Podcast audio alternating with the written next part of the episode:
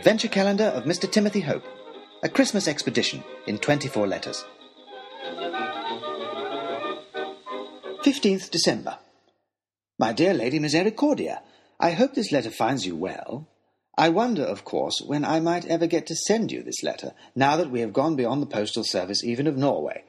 And not just the postal service.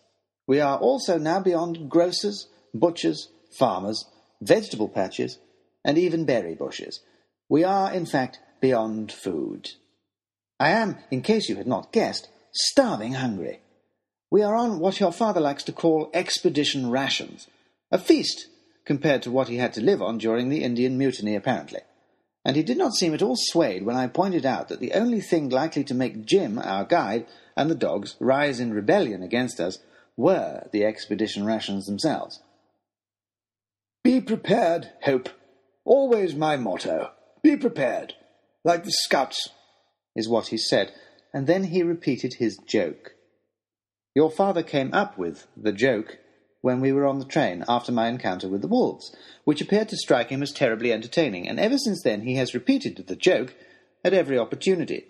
He appears to find the joke funnier and funnier every time he repeats it. This is his lordship's joke. Better to travel with hope than to arrive.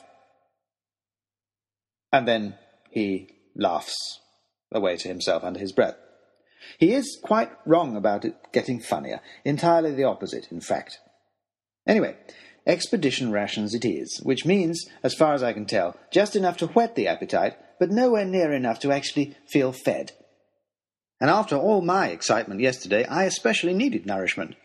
But no special favour was given, not to me, and not to Baronet Oxshott, even after he had lost most of his dinner to the Professor's whip practice.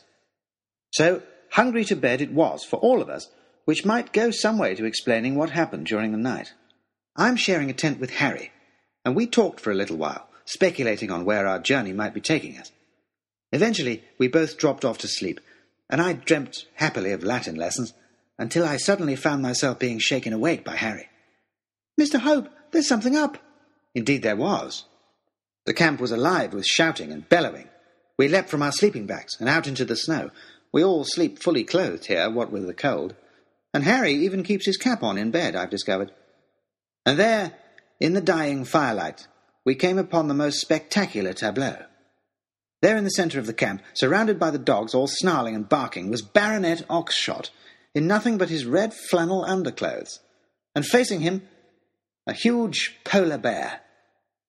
It was quite the most enormous creature I have ever seen, a great, powerful mountain of white fur, that lumbered to and fro round the fire, confused and annoyed by the lights and the noise. Oxshott was holding a frying pan in one hand, and there in it four rashers of half cooked bacon. He had obviously been cooking a midnight snack for himself, and the smell had attracted the bear. Oxshott was now holding the frying pan as far away from the bear as he could, not daring to take his eyes off the huge animal as it sniffed and snuffed at him, trying to discover which was the tasty, tempting smelling bit of him, and which was the hairy, shouting bit. Oxshott edged backwards around the fire, pan first, and the bear edged after him, torn between the strange threat of the flames and the smell of the bacon. Lord Daunt stuck his head out of his tent, took one look at the situation, and bellowed, Oxshott! The bear swung around at the noise, and with a surprised Bear! His lordship ducked back inside. At that moment, Oxshott, taking advantage of the distraction, leapt from the fire, making for his own tent, but the bear was quicker with surprising speed for such a large animal, it wheeled around. The great head lunged forward at the bacon, and without thinking, Oxshott punched it squarely on the nose. Taken completely by surprise, the bear reared back, its massive paws like soup plates with claws on, flailing around, and then it turned and lolloped off into the night. Blighter was trying to steal my bacon, explained Oxshott. My bacon, pointed out Lord Daunt, re-emerging. It was trying to steal the bacon you had stolen from my supplies. Dashed hungry, said Oxshott. So was he, interjected the professor. The world's largest land predator, the polar bear, needs a lot of meat, I should imagine. Must be hungry, yes, said Jim, our Finnish guide. Never this far south, only when he has hungry. Largest, is he? Oxshott gazed off into the darkness after the bear. Big head, was it? Well, if you've quite finished larking about, Oxshott, said Lord Daunt, who was evidently still upset about the bacon, perhaps we can all get back to bed. Busy day tomorrow. Dashed well will be, said Oxshott slightly mysteriously, and dived back into his tent. Fool, muttered Lord Daunt, and the rest of you. And he too disappeared back inside.